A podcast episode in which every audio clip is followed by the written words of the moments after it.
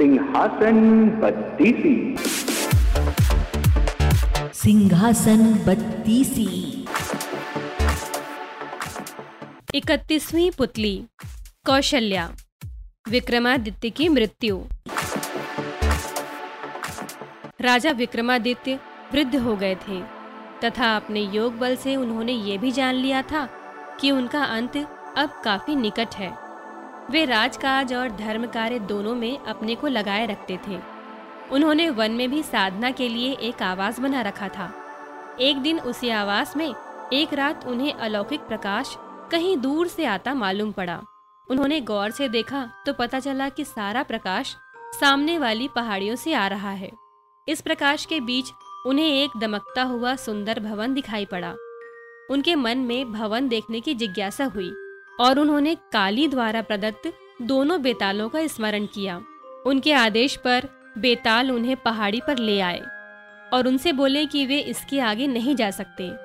कारण पूछने पर उन्होंने बताया कि उस भवन के चारों ओर एक योगी ने तंत्र का घेरा डाल रखा है तथा उस भवन में उसका निवास है उन घेरों के भीतर वही प्रवेश कर सकता है जिसका पुण्य उस योगी से अधिक हो विक्रम ने सच जानकर भवन की ओर कदम बढ़ा दिया वे देखना चाहते थे कि उनका पुण्य उस योगी से अधिक है या नहीं चलते चलते वे भवन के प्रवेश द्वार तक आ गए एकाएक कहीं से चलकर एक अग्निपिंड आया और उनके पास स्थिर हो गया उसी समय भीतर से किसी का आज्ञा भरा स्वर सुनाई पड़ा वो अग्निपिंड सरक कर पीछे चला गया और प्रवेश द्वार साफ हो गया विक्रम अंदर घुसे तो वही आवाज उनसे उनका परिचय पूछने लगी उसने कहा कि सब कुछ साफ साफ बताया जाए नहीं तो वो आने वाले को श्राप से भस्म कर देगा विक्रम तब तक कक्ष में पहुंच चुके थे और उन्होंने देखा कि योगी उठ खड़ा हुआ उन्होंने जब उसे बताया कि वे विक्रमादित्य हैं तो योगी ने अपने को भाग्यशाली बताया उसने कहा कि विक्रमादित्य के दर्शन होंगे ये आशा उसे नहीं थी योगी ने उनका खूब आदर सत्कार किया तथा विक्रम से कुछ मांगने को बोला राजा विक्रमादित्य ने उससे तमाम सुविधाओं सहित वो भवन मांग लिया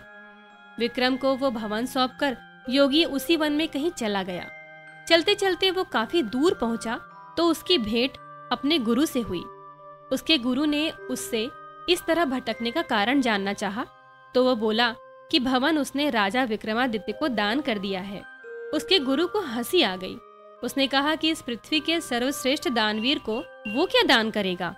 और उसने उसे विक्रमादित्य के पास जाकर ब्राह्मण रूप में अपना भवन फिर से मांग लेने को कहा वो वेश बदलकर उस कुटिया में विक्रम से मिला जिसमें वे साधना करते थे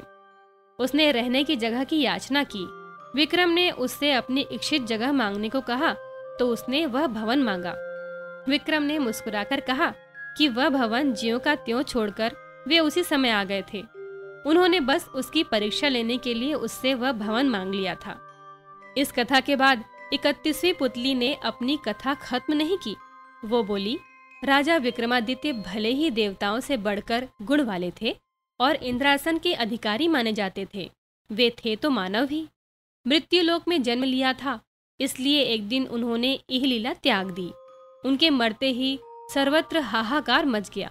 उनकी प्रजा शोकाकुल होकर रोने लगी जब उनकी चिता सजी तो उनकी सभी रानियां उस चिता पर सती होने को चढ़ गई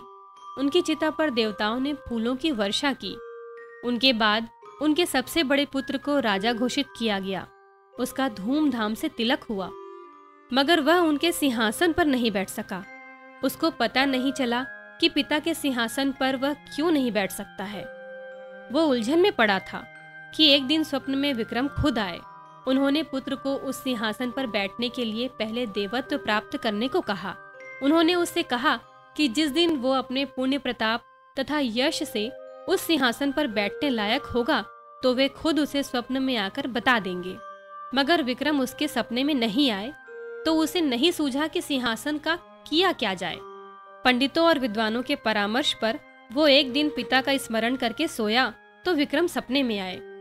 सपने में उन्होंने उससे उस सिंहासन को जमीन में गड़वा देने के लिए कहा तथा उसे उज्जैन छोड़कर अम्बावती में अपनी नई राजधानी बनाने की सलाह दी उन्होंने कहा कि जब भी पृथ्वी पर सर्वगुण संपन्न कोई राजा कालांतर में पैदा होगा